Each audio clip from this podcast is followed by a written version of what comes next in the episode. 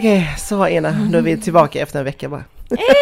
Och det var så kul, det var jättekul och nu när jag kom in hit, jag bara wow, Ja. alltså jag blev glad att se det för det var så, de, alltså vi hinner ju aldrig ses mellan de här Nej. två veckorna. Och det, det är inte så konstigt egentligen. Nej. Alltså vi har ju bara jobb och sen har vi coronatider och allt sånt där. Men eh, det känns ändå bra att ha något eh, att se fram emot. Ja, jag var jättetaggad. Det var så här, det kändes, vet du vad det kändes som nu? Bara för att det här ska vara lite specialavsnitt typ. Mm. Så hade jag känslan som när man typ gick i skolan när man var liten, fast man skulle till fritids under sportlov. Fattar du? När det är så här, jag ska till något så här, till skolan, fast Ja. jag får göra lite vad jag vill. För att det är något speciellt event Ja men exakt, men nu är det så här bara vi ska vara "Mm, bra, Ja men vad händer då? Varför är det något specialavsnitt? För att vi ställde massa frågor sist Mm. till eh, alla som lyssnar och frågade om ni ville ställa oss någon fråga. Ja, och vi fick in en hel del frågor. Mm. Så jag tänker att eh, det här avsnittet så kör vi bara på Ja.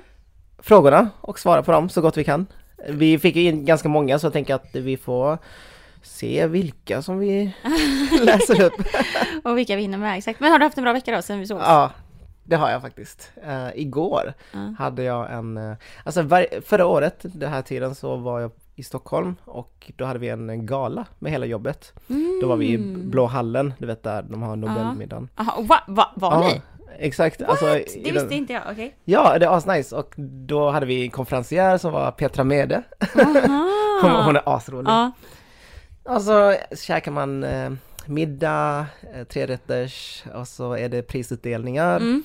Eh, och så är det liksom en, ja, en asnice kväll där man bara hänger och Men var detta festar. förra jobb, ditt förra jobb eller nuvarande jobb? Nej, nuvarande jobb. Och ja, och det heter? Concede. Just det. Concede. Så det är Concede-galan. Så jag såg jätte fram emot alltså årets Concede-gala.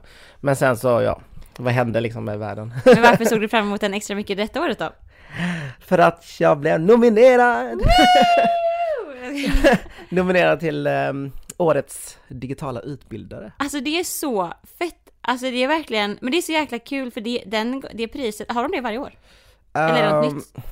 Alltså de har lite olika teman men eh, det finns ju ett ehm, tema som kallas för eh, equalizer. Mm. Och den tänkte jag att jag skulle hamna för att om jag skulle vara nominerad till någonting så handlar det om jämlikhetspriset eh, Ja. alltså då.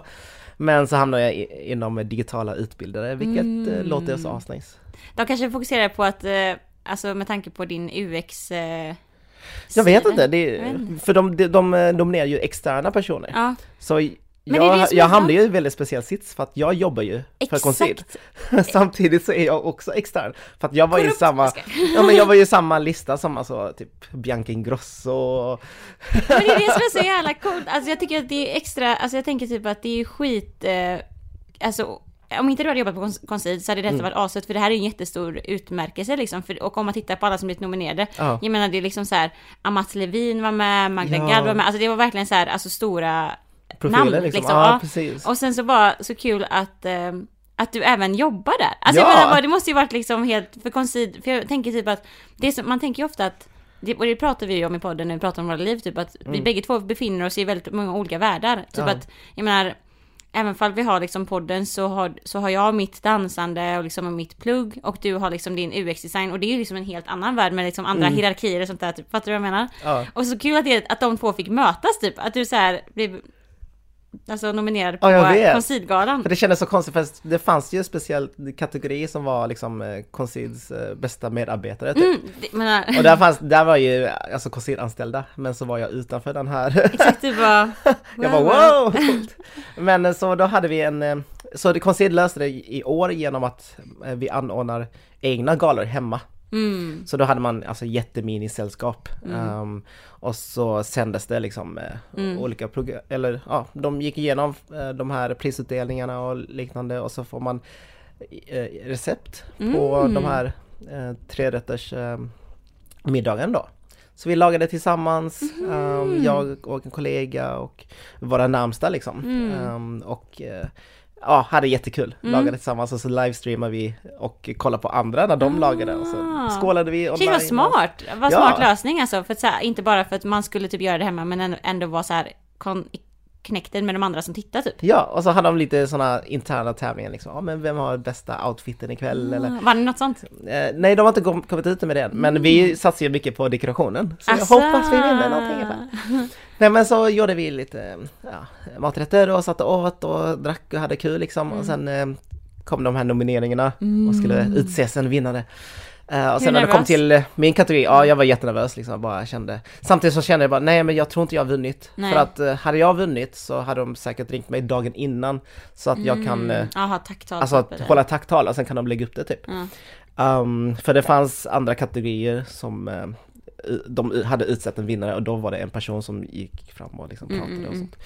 Så då, då visste jag typ bara okej men jag har inte vunnit. Eh, och sen gick de igenom och bara ja ah, men eh, årets nominerade till den här kategorin är Daniela och Ja. sen de andra som var liksom, eh, det var tre till.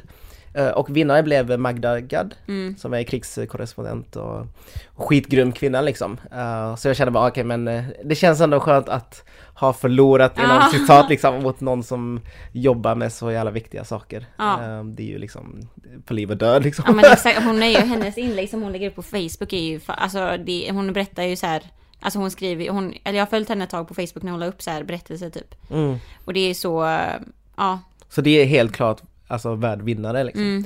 Eh, det är klart man blir lite ledsen så men samtidigt alltså fan vad coolt det var nominerad. Ja det är skitfett, alltså det Ja. var verkligen så, alltså Det är så nice att du, att du blir liksom uppmärksammad på så stora plattformar. Mm. Skithäftigt. Så vdn Nice. läser ju upp mitt namn, jag bara wow. Ja.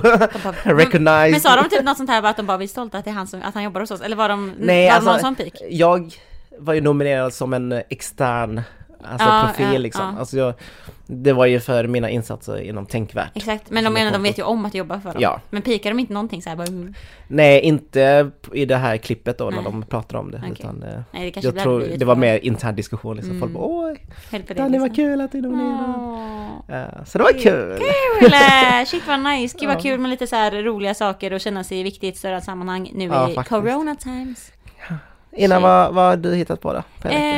Eh, nej men den här veckan har faktiskt varit, eh, alltså jag har verkligen, det har varit skön vecka. Jag har tränat mycket och jag har typ verkligen så här. det är så jävla mörkt ute nu. Mm. Och jag, jag blir så typ trött så jag bara, jag bara, du vet, ja, nu är jag trött när klockan är nio och då lägger jag mig i sängen. Och det känns så gött att bara så här typ, alltså go with the flow, alltså helt liksom för att det är så här, det händer ingenting nu typ. Så att jag har ändå på något sätt haft en väldigt skön rutin under veckodagarna. Och eh, igår var skitkul för att en av mina bästa kompisar har eh, bott eh, utomlands och jobbat men behövt komma hem på grund av corona, jättesynd men Ja. hon kom hem så att eh, jag har inte träffat henne på flera Oh. månader. Så vi hade en liten reunion med alla med våra liksom, bästa kompisar. Mm. Och det var skitkul, alltså det var också så här verkligen, det kändes som att man, jag tänkte inte alls Ja men du vet såhär, den här deppen vi har pratat om, Nej, corona precis. och allting. Det Ja. var bara så här, allt det bara försvann typ. Så att det var verkligen, eh, Att bara kunna få släppa det och bara leva i nuet. Ja, men inte exakt. Tänka hela tiden, vad är i framtiden? Vad händer? ja men exakt det var skitkul så att det var verkligen, jag är helt, eh, ja nej men det, jag har haft en jätterolig, skön vecka och rolig helg. Mm. Alltså det hände, jag måste Det hände en sak igår som var så jävla, alltså jag bara kände mig så Vadå? Alltså, det, vi var, okej nu pratade vi förra veckan om att man, fan man måste ha sig på folk som går runt och shoppar på stan. Ja precis. Vadå, vad hade du shopping nej, nej, grejen var att jag inte är shopping spree men vi var vet du det, för kolla jag har alltid på mig såna här, eh, såna här örhängen, alltså här små ringar. Ja. Och, alltså alltid liksom. Och igår så eh, behövde jag, eh, ja men jag behövde köpa, vet du det, nya, för att mina som jag alltid haft på mig, jag, tappade bort det ena typ. Så jag bara okej, Mm. men jag ska köpa, jag ska köpa nya silverörhängen. För det man inte har silver så blir det så här grönt typ om man inte, Jaha, Ja, de håller inte efter kvalitet. vätska och Ja, men exakt. Ja. och jag vill ha ett par som jag kan ha på mig liksom sova med typ. Mm. Och så var, vet du det så, så gick jag förbi den här butiken när jag skulle köpa och jag vet ju om att ja, men jag ska köpa silverörhängen, det kostar ju lite mer än vanliga Mm. liksom, eller så, som inte är silver. Så jag bara, ja men jag ska köpa de här typ. Och så, och så, så fick jag hjälp av hon som jobbade i, kassan. Så jag bara, och det grejen är att det här, nu är det jag som bara inte har koll på de här grejerna. Jag är så Ja. noobie, men det blev så pinsamt. Så jag bara, ja men, eh, ja men fan jag kanske ändå ska köpa ett, för jag gillar att ha på mig guld, guldfärgade Aha, okej, ja. också. Och i och med att de här var i silver, Ja. så jag bara, ja men eh, har ni några i guld eller? Ja, är det inte skitdyrt? Jag tänkte inte på det. Alltså jag... Du tänkte vara guldfärgad? Ja men, ja, men jag typ, eller jag vet inte, jag tänkte bara, ja men okej det kommer ju kosta mer än vad äkta silver gör, men det är så här små Ja. ringar typ, men jag, jag, är, jag är bara dum. Oh så jag bara, God. men så jag bara, men har du några guld? Och hon bara, jo men absolut det har vi, kan komma med här. Och så Ja. bara, Såg du prislappen? så gick jag, och då gick jag, och då var jag med, med min kompis och en annan tjejkompis. Och så bara, eh, och så bara gick jag iväg själv. Och du vet när man är så här, när man känner sig så dum när man är i butik, när man, Ja. inte, när man liksom känner bara, oh shit jag går in i en fälla nu, men man vågar inte typ säga, att det är för dyrt. Ja, och så exakt. visar hon och bara, ja då har vi ett par här, de ligger på 3 och 5. Och jag bara, mm, mm, ja det kan Det var kan, det som kan, var. vi- Jag ska fundera på det.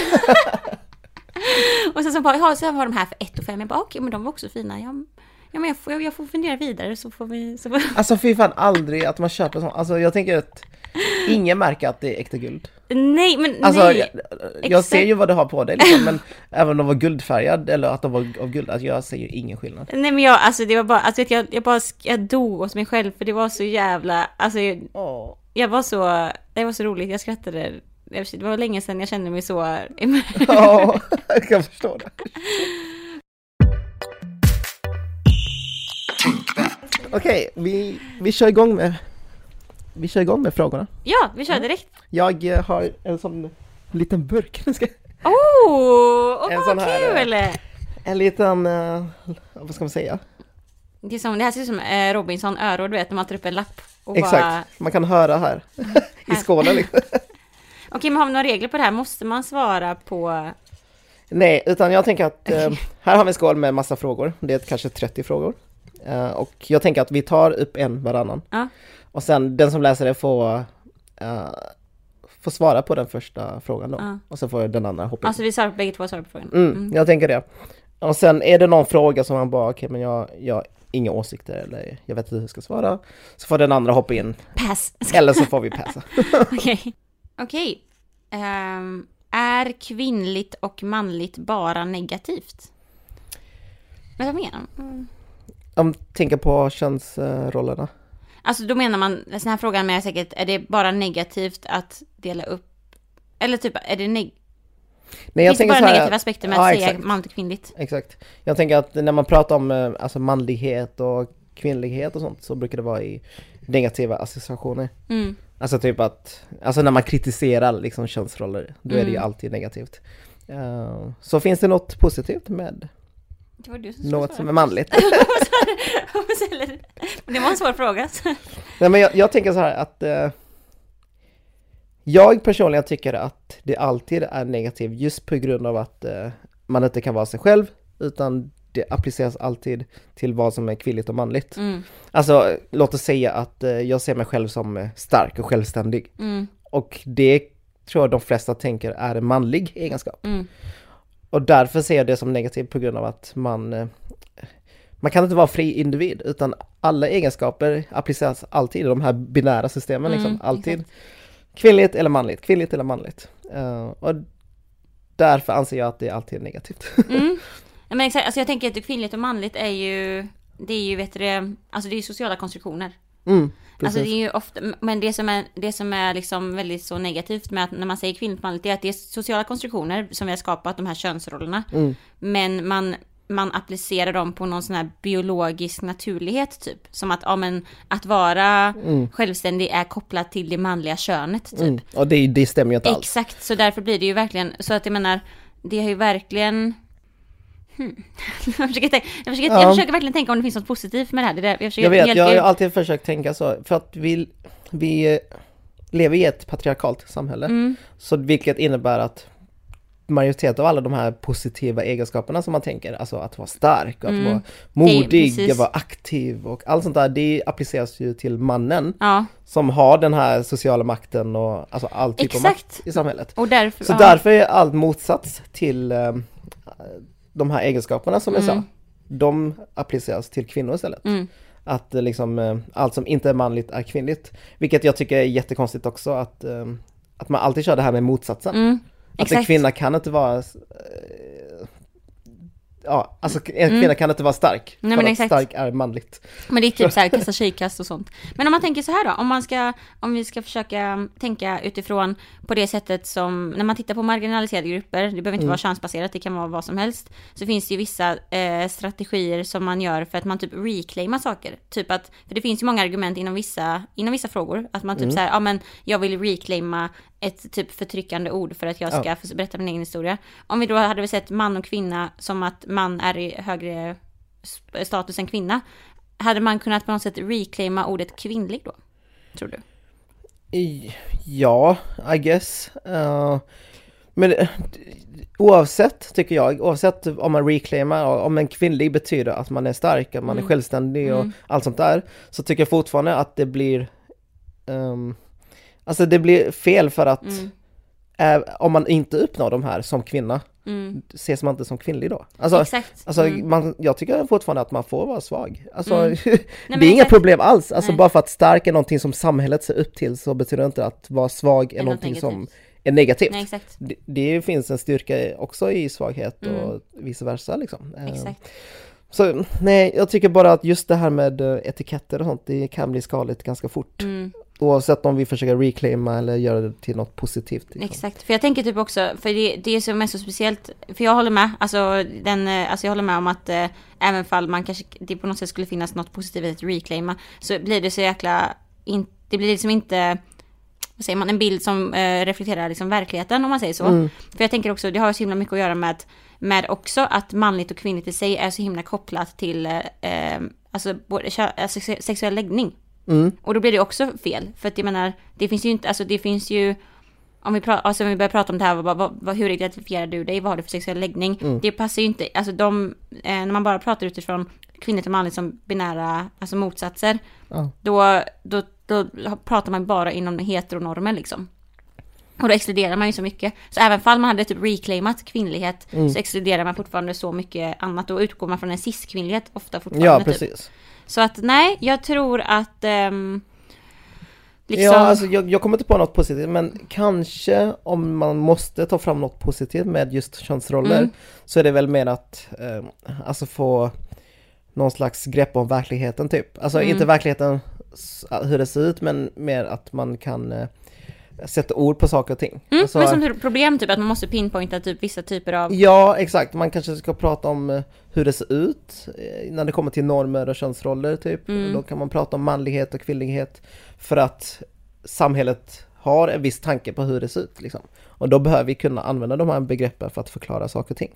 Men det är ju precis som rasism att just ordet ras är ju, socialt konstruerat. ja det är ju social konstru- konstruktion. Mm, Och samtidigt tycker jag ändå att att vi ska kunna prata om det liksom. Vi ska kunna prata om ras. Vi, Mm. eh, så det finns ändå något positivt i just det ordet. Mm. Och då pratar jag om att just att man ska kunna prata om det. Liksom. Mm, så på något sätt så, Mm. så blir det ändå, eh, det finns funktioner i det på vissa sätt, men det betyder inte att det är liksom, ja men jag fattar vad du menar, det är för att man ska Mm. kunna, alltså det, men det är ju, men då använder man ju dem bara för att kunna vet, kartlägga liksom problem. Ja, exakt. Så låt oss säga att ja, men vi, vi tar bort ordet kvinnlighet och tar bort ordet manlighet. Det Mm. finns inget sånt. Då blir det jättesvårt att prata och eh, förstöra de här fördomarna som finns. Exakt. Eller föreställningarna som finns. För att Mm. det finns, alltså det blir någon slags, som Men det här typ- färgblindsretoriken, då Ja, blir det här köns eh, färgblindhet. Men typ som vi pratade om förra veckan med våld mot kvinnor typ, Ja, exempelvis, alltså könsbaserat våld. mm, precis. Där behöver man ju också prata om. Ja. Mm, Mm, bra! Så, men det var en jättebra fråga. Jag tar Den får nästa en fråga att då. eh, tänka, kör. Vad älskar ni mest med er själva? Och varandra? Oh my god. Okej, du får svar först. Får- Fuck! Nej, ska... Vad man, eh, om- Okej, nu ska man ju vara liksom Det är sån duktig. self-loving. Jag tänkte säga precis, nu ska man vara sån föres, för, vara duktig här och, och säga att jag älskar mig själv liksom, men vi är Ja men vad? Exakt, men, vad, men ja, man måste ju, och jag är inte duktig på att göra det liksom, man är ju inte en perfekt människa. Även fall det är det, det som man, det är ju, alltså grejen är så här, att man ska älska sig själv, det är ju någonting man säger så lätt till alla andra.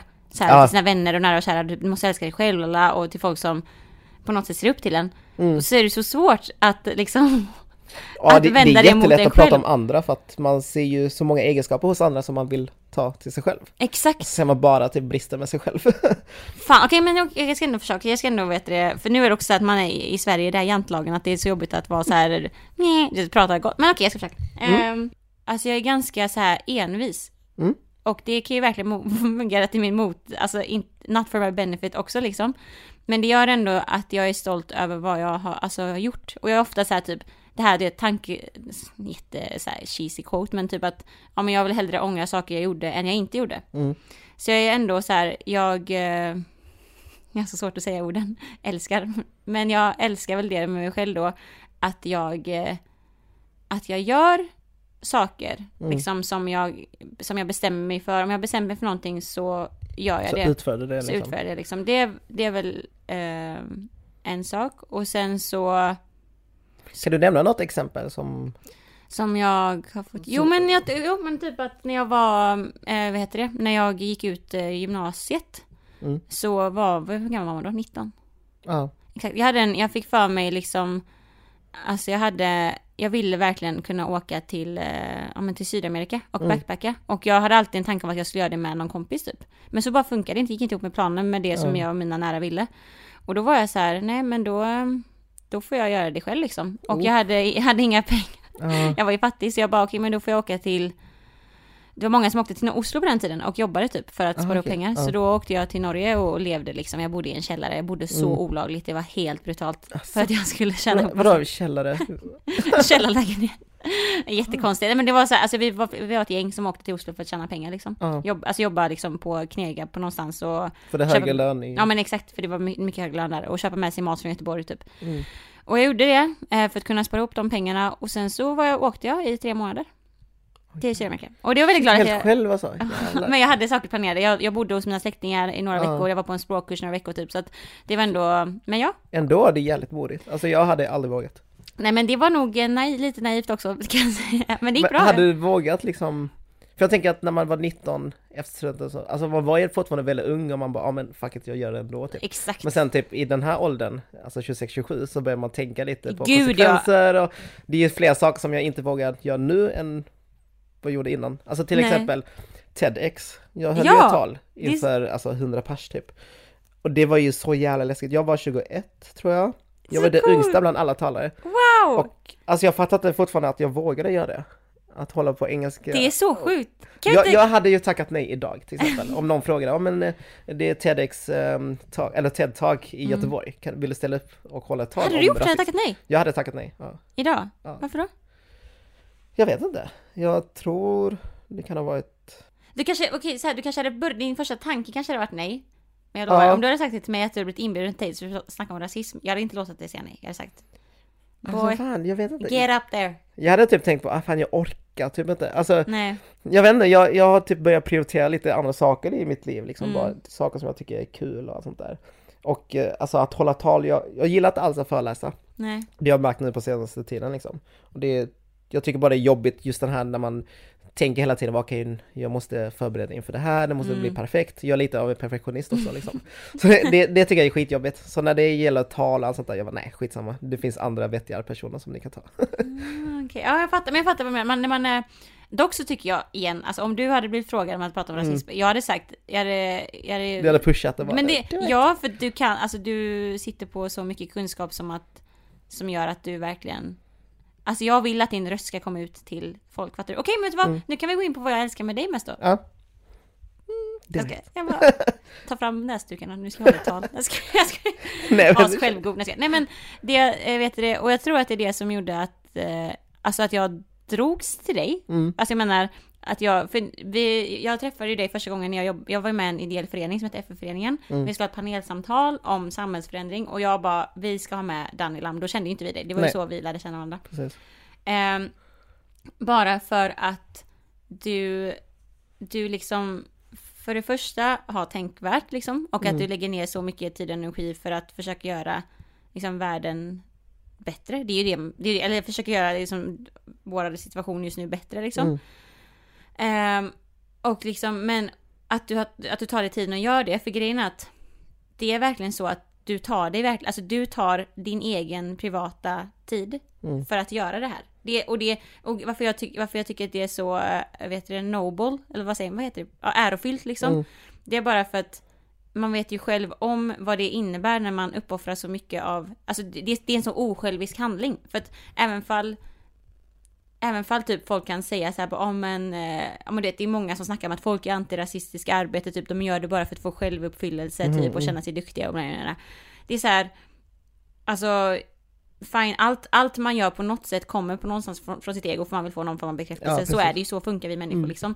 Men i den utsträckningen som du gör det, det är liksom inte det kommer, alltså det kommer, jag vet om att det kommer från ett ställe där du genuint bryr dig. Mm. Och du, du bryr dig, alltså det och det är också bara för när man känner dig som person så vet man om att du bryr dig alltid om alla. Alltså du är alltid sån här, du, du vill få med folk, du i typ bara i sociala sammanhang, du liksom lyfter upp du vet det här med att du tar, du tar liksom ansvar för situationen. Om, om någon annan är tyst så går du in och bara så här, ja men Ja, du vet, för du känner av det typ. Så att det är liksom, det är verkligen att du bryr dig om andra i så stor grad att du liksom har det kontot. Och det för man vet, alltså du, det, jag, det, det är en känsla, det kommer från a place out of Mm. love. Tack! Vad fint! Jag var lite rörd själv när jag sitter och pratar om grejerna. Vad fint!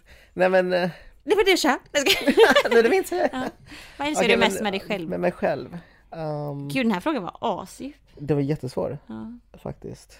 Just för att man, ja, som jag sa innan, man ser bara brister med sig själv typ. Mm. Nej men, vad jag älskar med mig själv det är nog eh, Nej men jag tror när jag brinner för någonting så går jag lite all in på det. Mm. Eh, att jag Nej men alltså jag kan verkligen lägga massa tid på det utan att tänka liksom, nej men det finns andra roliga saker att göra eller att det finns annat så jag kanske borde göra. Mm. Så det finns ju för och nackdelar med det Mm. såklart. Eh, Att man kanske inte prioriterar eh, sina vänner eller Mm, andra saker. mm, mm. Men eh, när jag verkligen brinner för någonting, oavsett om det är jobb eller om det handlar om ideellt Mm. engagemang, så lägger jag verkligen liksom jättemycket tid på det och försöker göra det så bra som möjligt. Mm. Alltså Mm. lite av det här perfektionist Mm. Danny som kommer fram. Så det skulle jag säga att jag ändå älskar mig själv. Mm. Um, sen när det kommer till dig, Nej men vänta, vänta, vänta, jag måste bara säga att jag tycker att, att du gör det, alltså att du, att du går så fullt ut, det betyder ju verkligen att du gör det för att du, du själv vet om att det här är viktigt för mig Mm. och att du tar dig tiden och gör det. Så ja, det är verkligen också så här, det, det är ju verkligen en, eh, vet du det, du, kom, det är ju, du gör någonting för din egen skull liksom. ja men precis, jag tror också det har att göra med att jag tycker det är kul samtidigt. Mm. Alltså när jag brinner för någonting så är det ju man gör det också för att det är kul. Exakt. Alltså om man tänker på att det mesta man gör är ju lite egoistiska handlingar. Ja. Och min egoistiska handling med just tänkvärt är ju för att eh, jag vill ha en samling av nyheter som jag, för jag lär mig skitmycket själv Mm. av att driva de här frågorna. Ja. Det, det är min egoistiska handling för att jag vill lära mig själv jättemycket. Mm. Alltså just de här frågorna och ändå kunna eh, hålla i argument och sånt för att jag tycker det är kul att diskutera. Um, och sen att det råkat bli så här stort och liksom uppmärksammat, det var ju inte någonting som jag räknade med. Nej. Utan det är ju bara en bonus att det blev stort för då betyder det att folk skickar in ännu fler nyheter och tips och liknande så Mm. att jag kan lära mig mer. Så det är ju, Det är så en god cirkel typ. Allting ja exakt, på. precis. Jag så det, tänker, jag tänker också att det är, men jag tänker också att det är ett väldigt, eh, vet du, tecken, det är ett tecken på ett sunt förhållande till dig själv. För att du gör ju det för att du, du gör ju någonting för att du tycker det är kul. Då gör du någonting för dig själv. Då gillar Mm. man ju sig själv, fattar du vad jag menar? Det är Ja. väldigt, det är, jag tror att det är en väldigt sund morot att ha. Att så här, verkligen så här, men jag, det här är min, det här är vad jag tycker om. Mm. Därför lägger jag tid på att göra det, för att jag själv mår bra av det. Alltså då utvecklas man ju själv hela tiden. Ja precis, jag tror inte det finns någonting som folk gör som inte man vinner någonting för det. Alltså jag vet inte vad jag ska säga men ja. alltså även om folk säger ja men jag gör det här bara för andra så tror jag det är någonting man vinner själv. Ja men exakt som vi pratade om det här med också. e- alltså egot har ju alltid en roll i det. Mm. Alltså det är ju så. Alltså, Precis. undrar. Och det är liksom, det är okej. Det är klart det är okej. Mm. Alltså klart man ska göra saker för sig själv också. Mm. Alltså, Mm. men eh, ja, för dig Ina, så anledningen till att eh, jag ville driva podden med just dig var ju också att eh, jag kände att när vi pratade så sågs så var det ju väldigt, alltså det var väldigt social av dig och det lät som att du ändå kunde liksom typ tala eh, diskutera utan att tänka för mycket liksom på åh nej det här måste vara PK och allt sånt där liksom. Men alltså att det ändå går att hålla en eh, skön alltså, diskussion med dig. Eh, och att man kan liksom alltid komma fram till något vettigt oavsett liksom um, vad det är för ämnen. Um, och det jag gillar med just det är också att du är liksom verkligen det här extroverta som jag önskar att jag själv var. för att, jag vet inte, det, det, är också en sån grej att kanske samhället ser på extroverta som uh, någonting som man vill uppnå. Ja men exakt, det är som en, ja. Det är en sån grej som är positiv liksom. Mm. Uh, men jag personligen vill vara mer extrovert liksom, så det, det är så någonting som jag beundrar med dig. Mm, fint! Nej. Och sen, ja, bonus är ju att du är insatt i de här frågorna också. Mm. Så det, det är bonus liksom. Det är bonus. Det är bonus. Det är bonus. Oh, wow. Okej, okay, det är inte. Åh oh, gud, jag är helt, om det är sådana här frågor blir jag helt, fan det här kommer vi behöva berätta hela vår livshistoria. Bra, den här kan bli lång. Surrogatmödraskap. Mm -hmm. Västerländsk utnyttjande av kvinnor i länder där kvinnor har sämre förhållanden. Oj. Surrogatmödraskap då kan vi bara börja, börja med att definiera. Mm. Menar man då adoption, adoption? Eller menar man när man eh, surrogat? Ska vi, ja, men alltså, kan vi lägga en definition på den här? Ja men det, alltså bara spontant så är det ju att um, om vi tänker att um, vi har ett homo homosexuellt par ja. som vill ha ett barn och de kan inte få det här barnet själva liksom. Mm. Så då kan de antingen adoptera ett barn Alltså ett mm. barn som redan ja, finns ute i världen. Annan, eh, eller att man låter en kvinna bära mm. eh, på, ett, man, ett barn liksom som kommer att bli deras sen när det föds. Men då tänker jag med tanke på att det också står västerländsk utnyttjande av kvinnor i länder där kvinnor har sämre förhållanden så är det väl säkert mest adoption man tänker på. Ja och då är fallet. det ju liksom att ja men vi har ett två vita jätteprivilegierade homosexuella män mm. som eh, vill ha ett barn och eh, då tänker jag, ja men vi har en kvinna i, eh, jag vet inte, alltså ett land som inte är väst, mm. liksom, globala syd, som mm. kanske inte har alls mycket pengar, de är fattiga och... Kanske lider av mycket typ så här barn, hög barndödlighet och... Ja exakt, och då tänker de här paret bara, nej men eh, vi kan väl betala henne liksom, ja men hon får 50 000 spänn mm. om hon eh, för ett barn, så alltså får vi liksom adoptera det här mm. barnet. Eh, och då tackar hon ja på grund av att ja, men, hon måste liksom få in pengar på något sätt. Mm. Eh, så då blir det någon slags att man utnyttjar hennes kropp. Mm. Man ser det som en handelsvara. Mm. Man bara, ja, men, jag betalar dig, du ger mig ett barn, klart. Mm. Alltså som att barn vore en mänsklig rättighet. Liksom. Um, ja, exakt. Men, eller att få födas, eller liksom att få vara förälder är en mänsklig rättighet. Så. Ja, och det, det är ju jättefel för att det finns ju jättemycket mm, saker som händer där liksom. Mm. De är det allt från psykisk ohälsa, mm. alltså att bara den grejen att bära ett barn på alltså nio månader och sen föra ut och sen mm. ja. Men också just det här med dödligheten och så att det är jättefarligt uh, mm. vissa länder liksom och, Ja, jag vet inte, det, jag behöver nog läsa på mer men det är bara ja, liksom det men, jag har hört. Men jag tänker typ också det här, för jag har läst ändå en del från, uh, ja men det finns eh, Tobias Hübinette Mm. Han skriver jättemycket om, liksom, om det här med, eh, om, speciellt Sverige, Sveriges roll i eh, adoptions, eh, liksom den globala adoptions, liksom, mm. vad säger man, processen. Mm. För att Sverige har ju varit ett av, Sverige har varit ett av de länderna som har eh, adopterat mest barn från länder som tidigare varit kolonialiserade. Alltså efter avkolonialiseringen liksom ja. på 50-talet typ när alltså alla liksom länder i Sydamerika och Afrika och, och Asien började bli självständiga. Ja. Då pratar man om de länderna liksom. Och grejen är att det finns ju jätte, här är ju en skitstor debatt och jag tänker det finns ju många olika lager av på vilket sätt som det kan vara så sjukt skadligt. Mm. Dels har vi den då som du pratar om att, ja men att det, att det är verkligen så här att det blir som någon form av, eh, ja men produktion typ, att det mm. finns, ja men i, i, väst finns en efterfrågan att man vill adoptera barn. Mm. Och då så blir det, och då kan det skapa något form av liksom ett, ett nästan ett kapitaliserande på att man ska, att det ska finnas barn, barn att skicka till väst. Förstår mm. du vad jag menar? Men också av kvinnokroppen. Men precis, av, av kvinnokroppen, exakt. Att det blir lite som Handmaid's Tale, att man liksom... Det finns en chans att tjäna pengar på det. Typ. Ja, att man liksom har, ser bara kvinnokroppen som en produktions... Uh... Mm Exakt, men, ja, men ja, nå någonting som producerar liksom. Ja, men sen så finns ju också den här andra sidan då, man, om man tänker längre fram i ledet, när då ett barn har adopterats från ett, eh, ja, men ett, ett icke-europeiskt land mm. till Sverige exempelvis, eller ett europeiskt land, där majoritetsbefolkningen liksom, när vi pratar om ett land med, med vita, alltså om vi har ett, om vi har ett, ett två föräldrar, oavsett om det är ett homosexuellt par eller straight par, mm. om vi har två föräldrar som är vita mm. och adopterar ett barn som är från ja, men något sydamerikanskt land eller något, Mm. ett, ett land liksom som inte, ja men ett land där folk är svarta eller bruna, Mm. whatever. Då är det ju så att då kan det ju bli så, um, identitetsskapandet för det här barnet kan ju bli så extremt, eh, det kan ju bli, det här mellanförskapet kan ju bli så stort hos Ja. barn. För att om man då blir, alltså det är, det är så farligt för att om man då adopteras av två vita föräldrar Mm.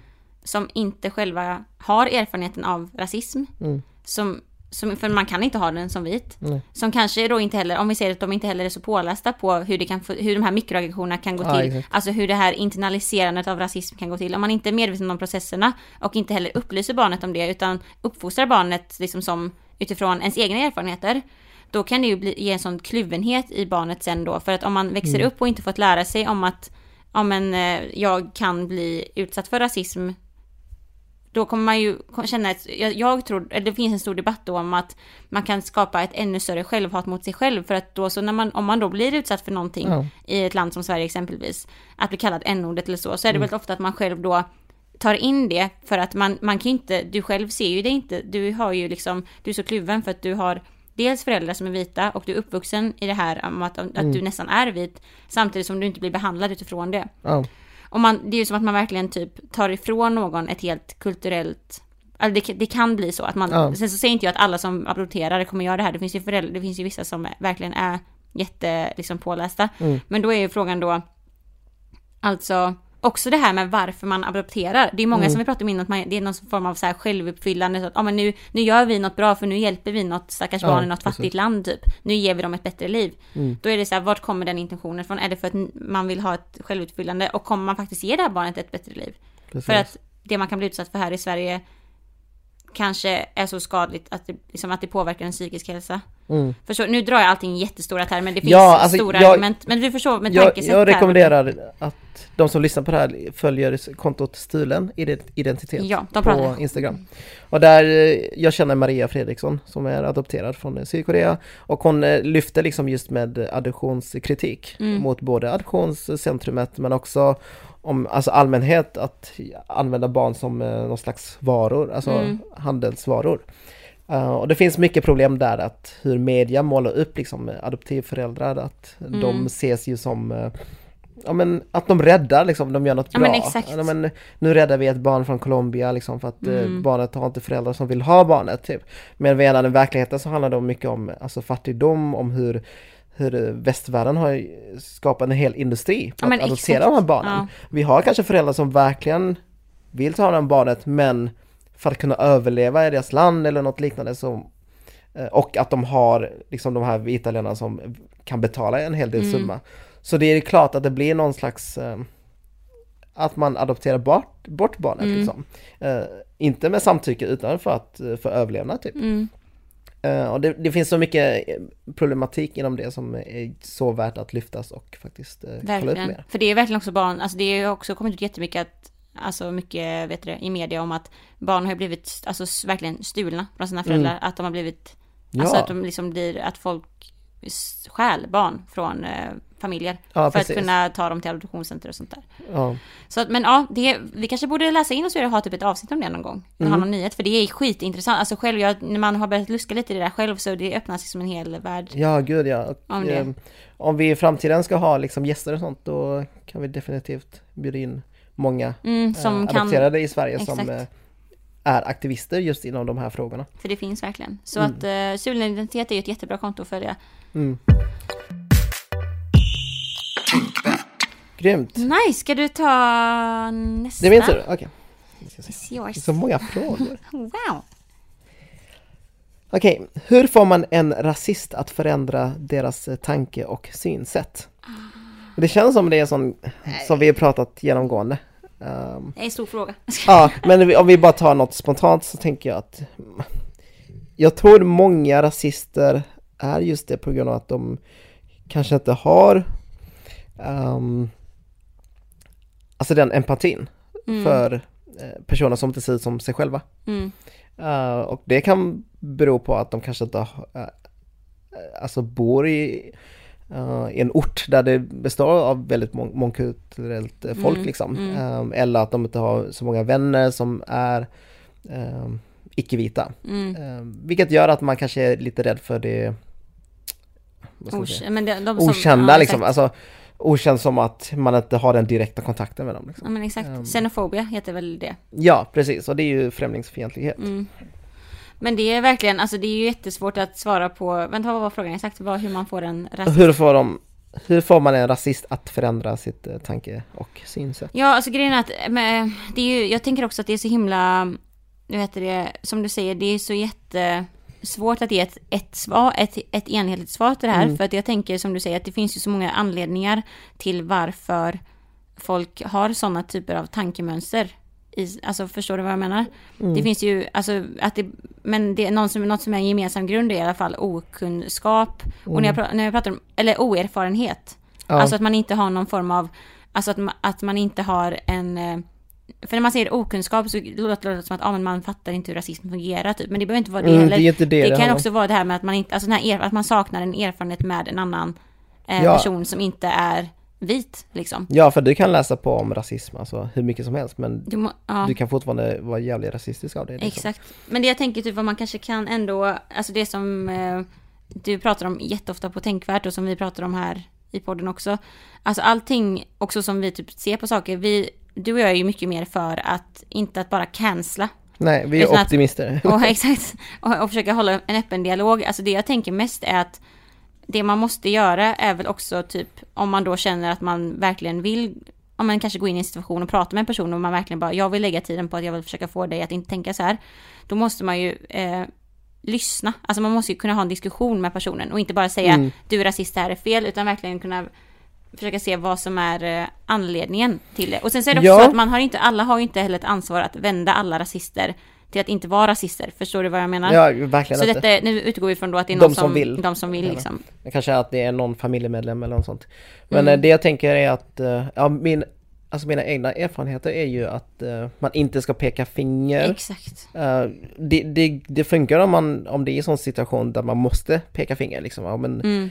Du är rasist liksom. Mm. Det typ det, du här du är fel, sa liksom. liksom... Det är jättebra att man call out personer. eh, men av egna erfarenheter så vet jag att de som blir call out, de lyssnar inte då. Nej. De går in i defense mode. Mm. Eh, att man liksom, eh, okej det är någon som attackerar mig och jag håller inte med den här personen, nu ska jag försvara mig själv. Mm. Och istället för att, göra, att kalla ut någon person och eh, kalla den för rasist så tycker jag att man eh, ska utbilda henne istället, om energin finns. Mm. Men låt mig säga, alltså mig själv då, att jag kan eh, gå in och faktiskt hålla dialog och prata med dem i DM Mm. privat och inte ha det öppet för då kanske det blir lite hetsig diskussion. Eh, håll privat och fråga liksom, "Ja, men varför tycker du så här?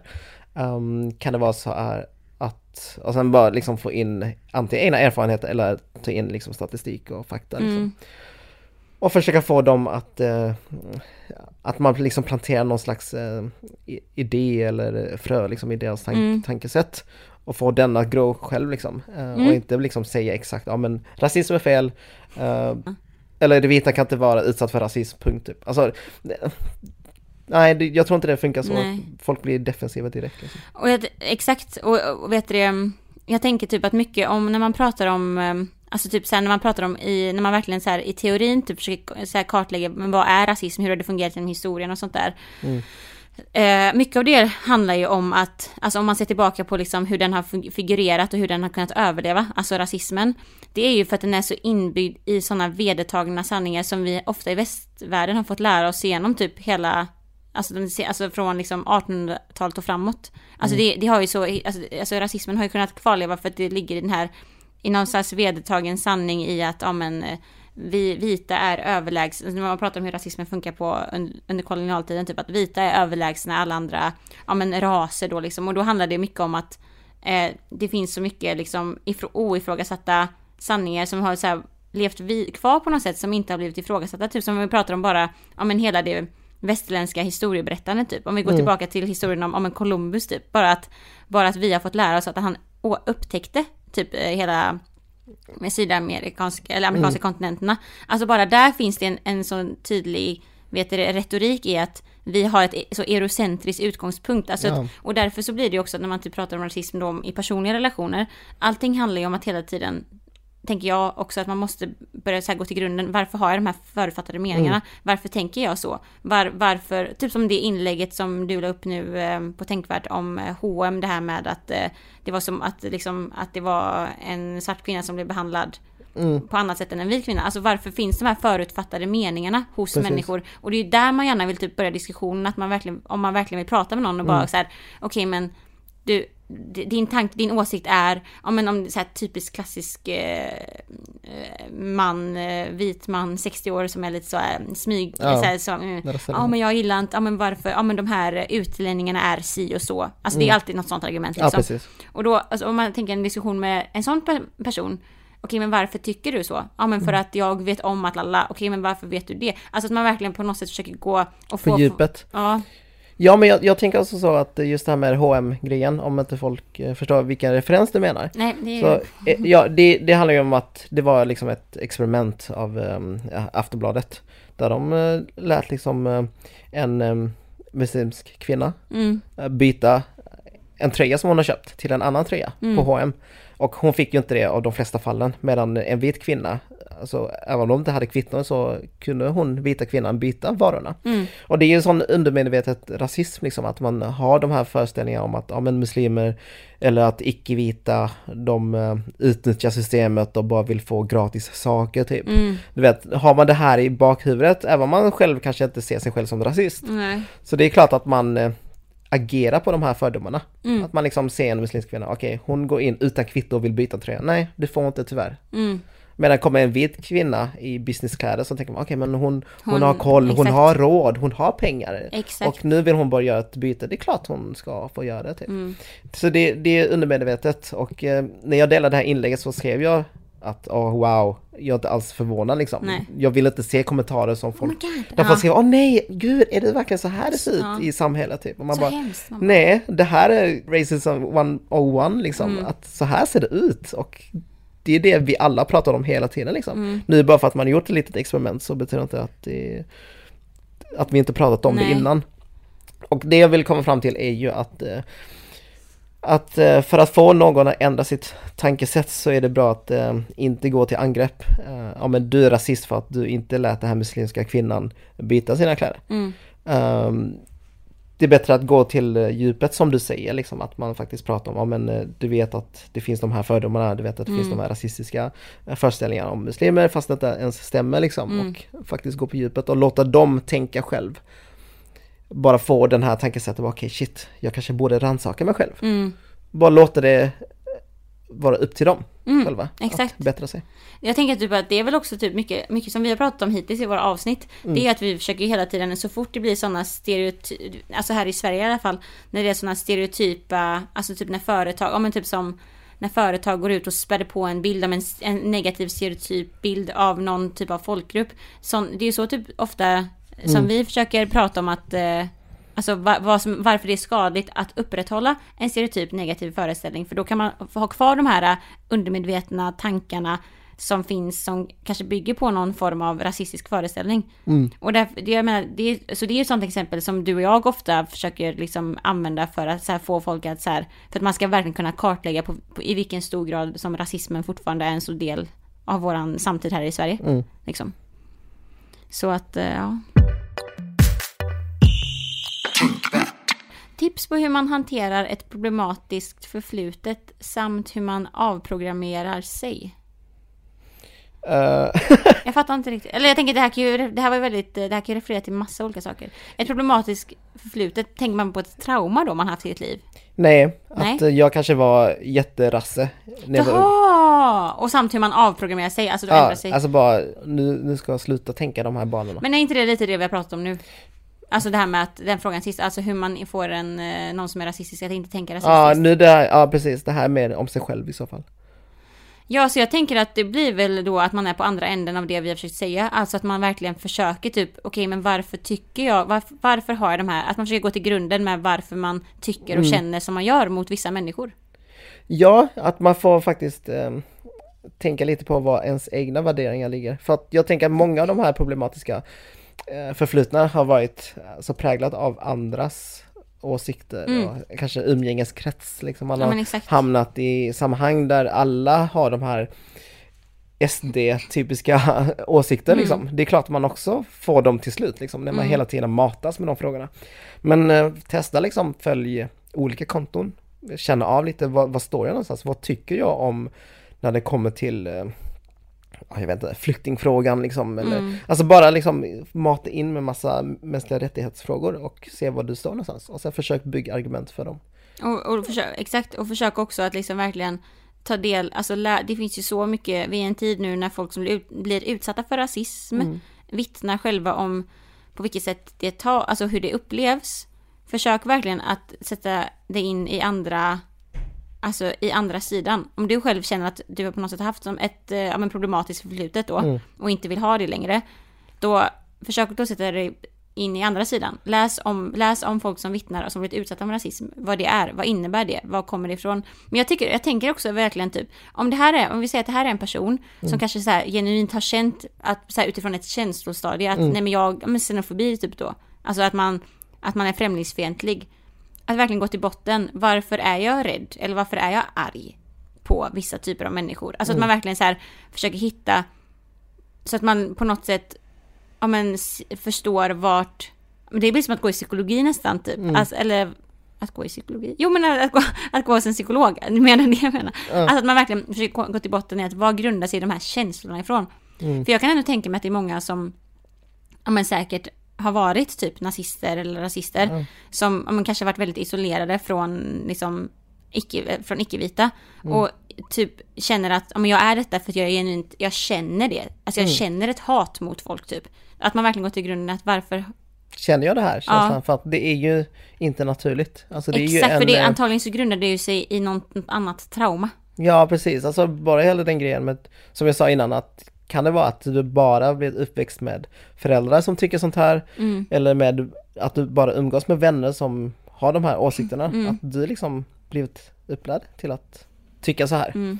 Eh, Så verkligen rannsaka dig själv och eh, försök få egna eh, värderingar och eh, alltså åsikter liksom Mm. än eh, andras. Och läs på. Alltså läs på, läs Mm. på, läs på, läs på, läs på om vad rasism är och hur Ja. det fungerar. Okej, om ni fick ta ett beslut i regeringen bara sådär, vad skulle det vara? Men det, är den också så svår Det är eller? jättesvårt för att det finns ju anledning till att jag inte är partipolitisk av mig. Det är, 100% jätte, det är jättemånga som frågar liksom bara, men Danny varför är du inte med i något alltså parti? Alltså varför engagerar du inte mer partipolitiskt? För Mm. det är där man faktiskt får ganska stora förändringar. Mm, Eller faktiska förändringar i Sverige, Mm. tänker jag. Uh, och jag har jättestor respekt för alla som är partipolitiskt aktiva. uh, för jag tycker det är asballt. Men för min egen del så handlar det nog mycket om just... Jag tror det är en blandning av att okunskap, att jag inte vet riktigt eh, hur partipolitik funkar. nej, Eh, Men också ointresse. Ja. Eh. För att jag, alltså jag har aldrig haft intresse för partipolitik, jag vet inte varför, men eh, det, eh, jag tycker bara att det inte görs tillräckligt. Eller jag vet inte, det Mm. tar för lång tid för förändringar. Mm. Eh, Men som sagt, det handlar ju om mycket okunskap, det kanske går fort, men bara att man inte riktigt... Nej men jag med, alltså jag menar jag, jag kan ju se vad jag vill, alltså jag, jag vet inte, jag kan se vad jag vill att eh, Sverige ska hamna, men jag har ingen aning om, alltså med tanke på att jag inte heller alls är liksom, jag är inte kunnig inom hur Nej. det politiska systemet fungerar, det är jag inte. Och då kan inte jag säga att ja men det borde vara det här beslutet, för jag vet inte ens om det kan leda till utfallet. Nej exakt, man vet inte det strategiska liksom. För det finns ju andra experter inom de här frågorna. Och då tänker jag att, att jag låter dem ta Ja, det beslutet liksom. exakt. Jag vet vad jag vill, Mm. ja men jag, jag vill att Sverige ska ta med ansvar när det kommer till eh, klimatfrågan typ. Alltså, förstår du, vi, vi vill ganska mycket sånt här liksom, ja men vi vill att ehm, eh, företag ska ta med ansvar när det kommer till eh, antirasistiska policies typ. Mm. Men vi vet ju inte det strategiska bakom. Vi Nej. vet inte hur man uppnår det här. Men om det hade varit något beslut i alla fall, som hade, om vi så bara skulle säga någonting så, ja men du får göra ett beslut som sker här nu, alltså det hade ju definitivt varit någonting med eh, miljön.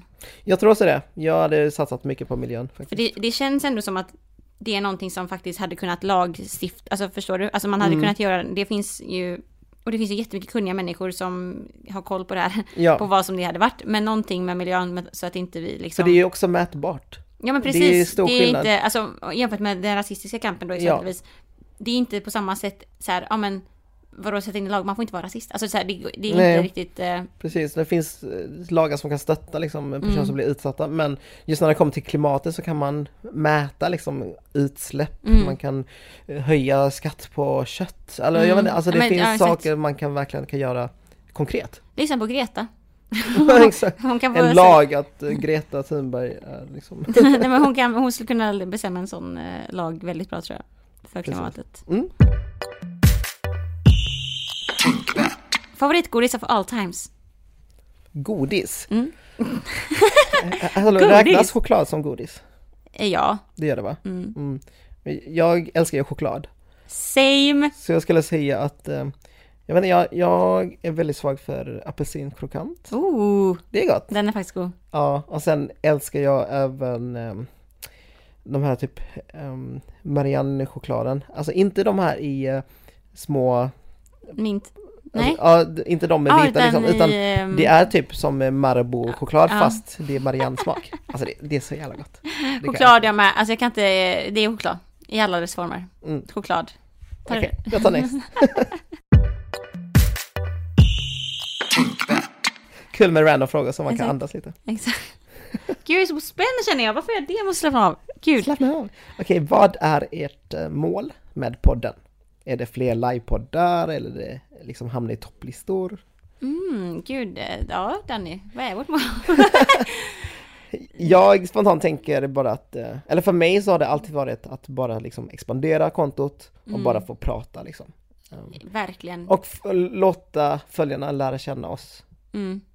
Um, Men det, ja, och det var ju det som lite när du, när du frågade mig om jag ville vara med på den, det var Ja. ju den liksom utgångspunkten. Det var att, ja men, vill du vara med och göra tänkvärldsstörre? Och jag bara, yes, I will. ja, Alltså, och jag var är- ganska ja. tydlig där att jag vill inte göra podden till alltså, heltidsjobb. Nej, Att vi bara, nu satsar vi på att hamna i topplistan. Vi ska bli större än ehm, de, de största i Sverige. Ja, en Alice och Biancas Mm.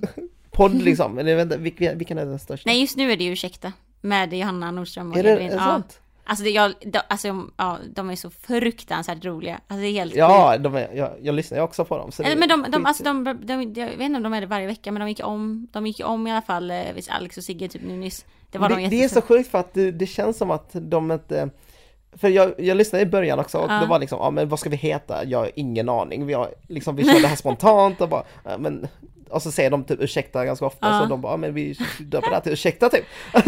det är så kul för att Och De är den största podden. Men det är så kul, och det är så kul för jag lyssnar på många poddar och det är jättemånga andra som också lyssnar på dem och bara nu börjar vi prata som dem och jag hör ju mig själv, det kommer jätteofta att jag bara nej, går upp i den tonarten som de gör, det är så sjukt. Johanna Nordström. Det är så, det är smittsamt och så jäkla roliga. Ja, nej men i alla fall så att, eh, vår list, i alla fall, vårt mål då var ju inte typ att komma upp högt upp på podd. Nej nej, ingenting med siffror att göra. Utan det har att göra med att expandera, ja men typ att, men, ja men göra, expandera tänkvärt och bara se vad det kan bli, låta det leva sitt eget liv typ. Mm. Och också få en, en plattform att verkligen få prata om de här grejerna. Ja, för att i textform man får inte plats så mycket. Inte på Instagram. Nej, Det finns så många fall där jag vill alltså, skriva så mycket mer men jag var tvungen att radera Exakt. massa komprimerade liksom. och för mitt fall känner jag typ, alltså med tanke på att jag har ju pluggat en utbildning som har mycket att göra med typ, ja men, eh, ja men typ mänskliga rättigheter och hållbar utveckling där liksom ras, alltså rasism är en stor del av sådana typer av frågor. Mm. Så för mig är det ju verkligen så här, jag tycker ju att det här är en plattform där jag, för sen i arbetslivet när jag börjar jobba liksom på riktigt, så kommer jag ju, för det märkte jag, för jag hade liksom ett jobb i somras, att, alltså när man tar upp sådana här typer av frågor om social rättvisa, det blir alltid ofta i komprimerade former. Alltså det måste alltid hållas inom vissa ramar Mm. på ett visst sätt som kanske inte alltid följer, som är exakt så som jag tycker själv. Och det är det som är så nice med podden, att här kan man verkligen så här bara vara fri och bara så här Mm. tycker jag och det inte behöva begränsa sig till någon verksamhetsform eller någon policy eller någon partipolitik för det kan ju också Nej. vara en sån grej som håller emot att Vad man får säga och inte säga. Precis, för har- här har vi inget speciellt utan Nej. vi kör bara som vi känner och får själva bestämma vad vi vill ta med i podden eller Mm. inte. Och det har ju gått ganska bra hittills, det är det vi Mm. gör. Faktiskt, vi är redan avsnitt nio. Nio! Och kanske säsong ett är ju snart slut typ. Ja, när slutar vi den här säsongen? Det är väl, Innan jul. ja. Så jag tänker att nästa vecka kör vi ett till. Och sen eh, har vi Hinner paus en vecka och sen kör vi en till. Just det, precis. Ja, vi. så två avsnitt till efter det här typ. Mm.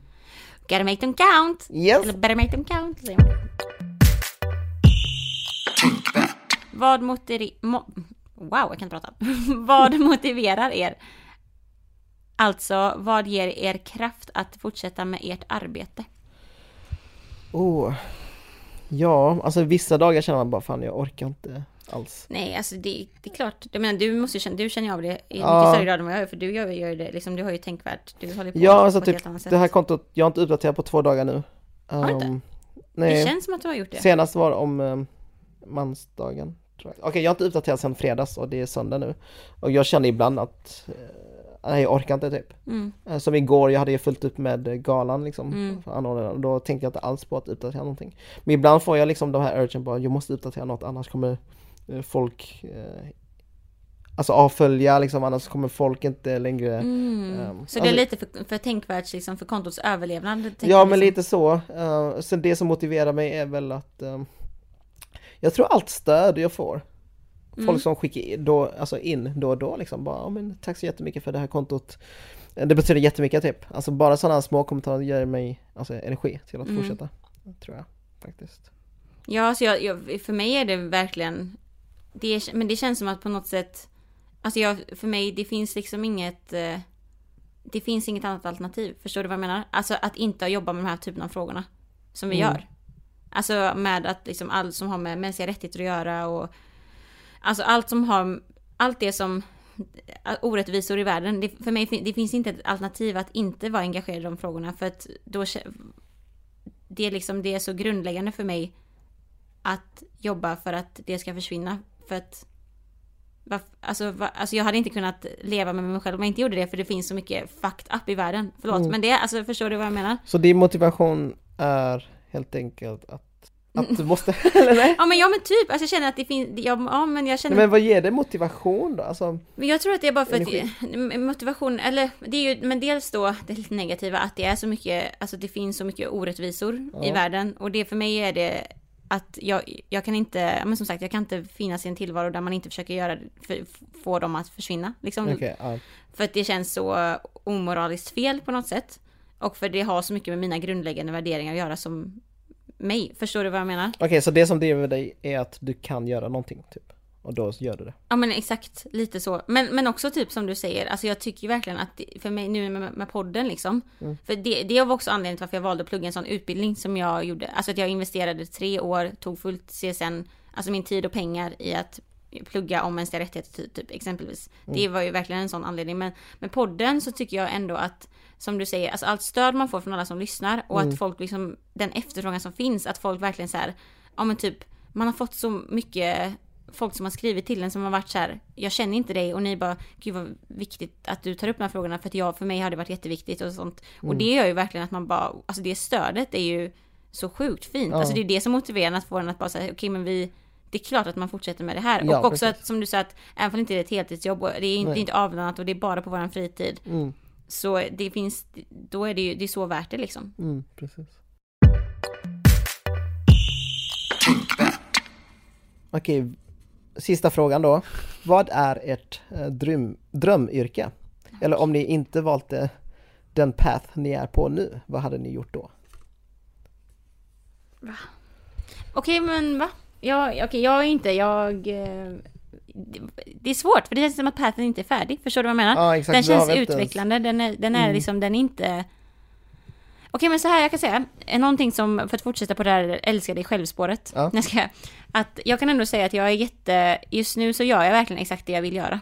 Ja. Förstår du vad jag menar? Alltså jag inte, jag jobbar inte, och när jag säger just nu då menar jag att jag har pluggat det jag pluggar, jag, mitt mål är att fortsätta plugga. Mm.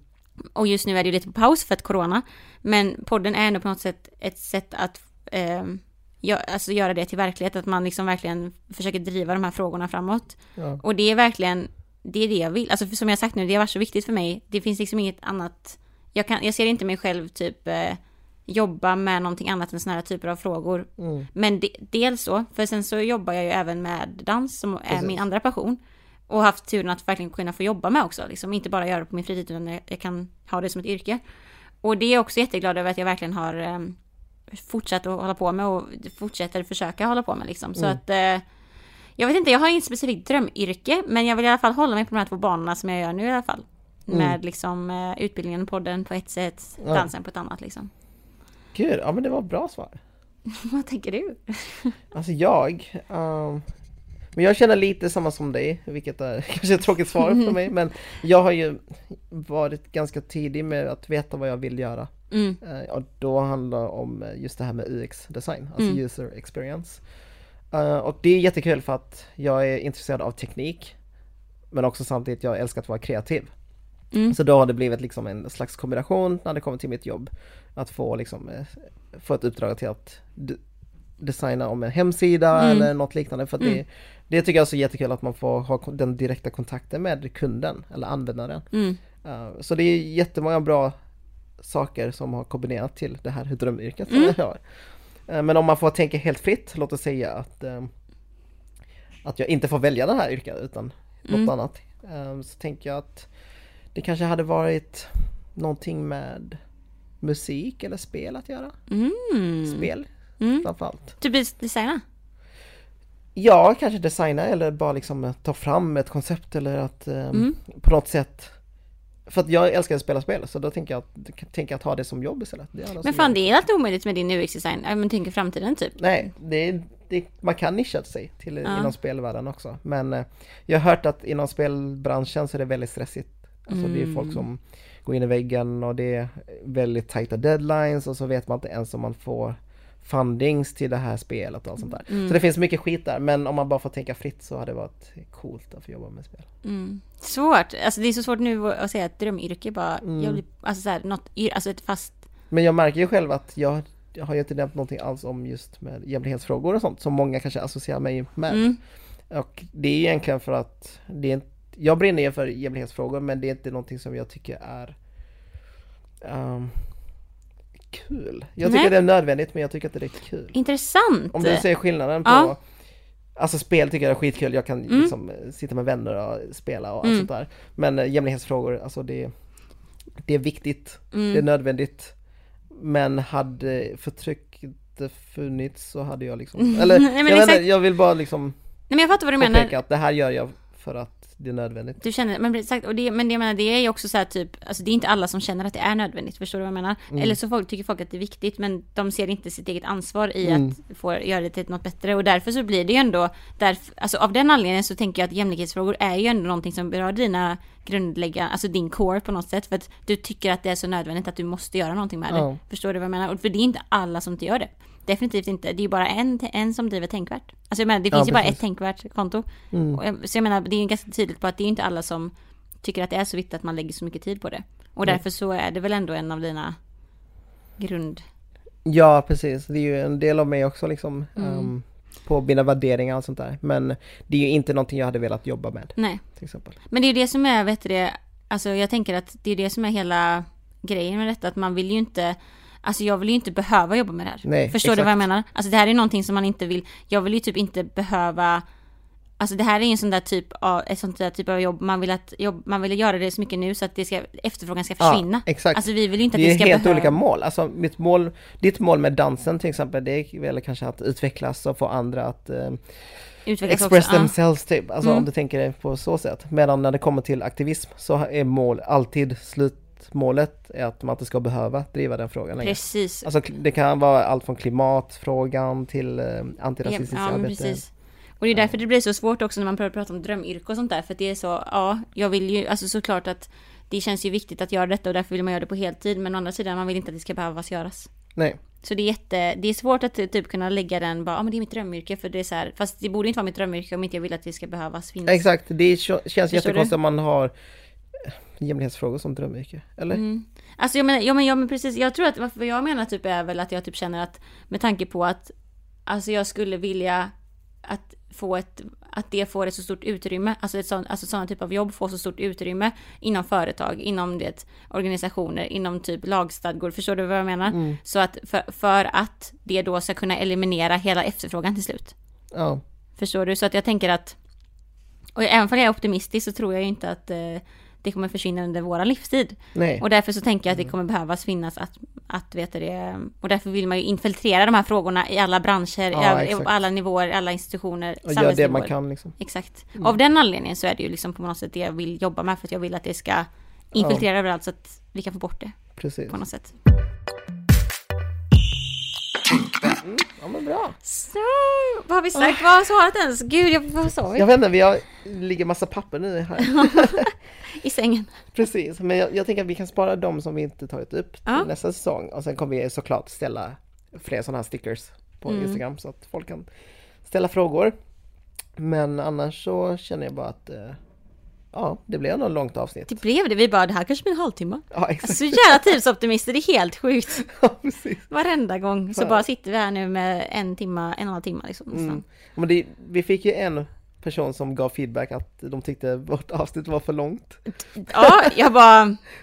mm, Okej. Ska- Nej men, eh, Men med argumentet också bara så här så att man så att man inte missar någonting, man Ja. bara, så att man orkar lyssna. Det var det jag menade.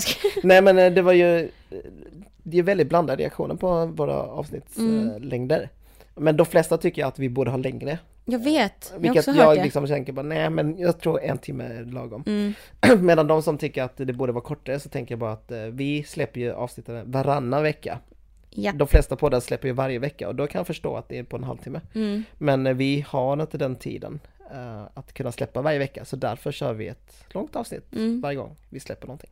Exakt. Så vi håller vid runt en, En timme, timme. någonting. Så tror jag det känns. Hallå det här var jättekul, det känns som att vi också Ja. lär känna varandra. Vi lär känna varandra bättre och oss Ja. själva för vi tvingas att så här, typ svara på Svar sådana på frågor som man inte annars tänker på. reflektera över.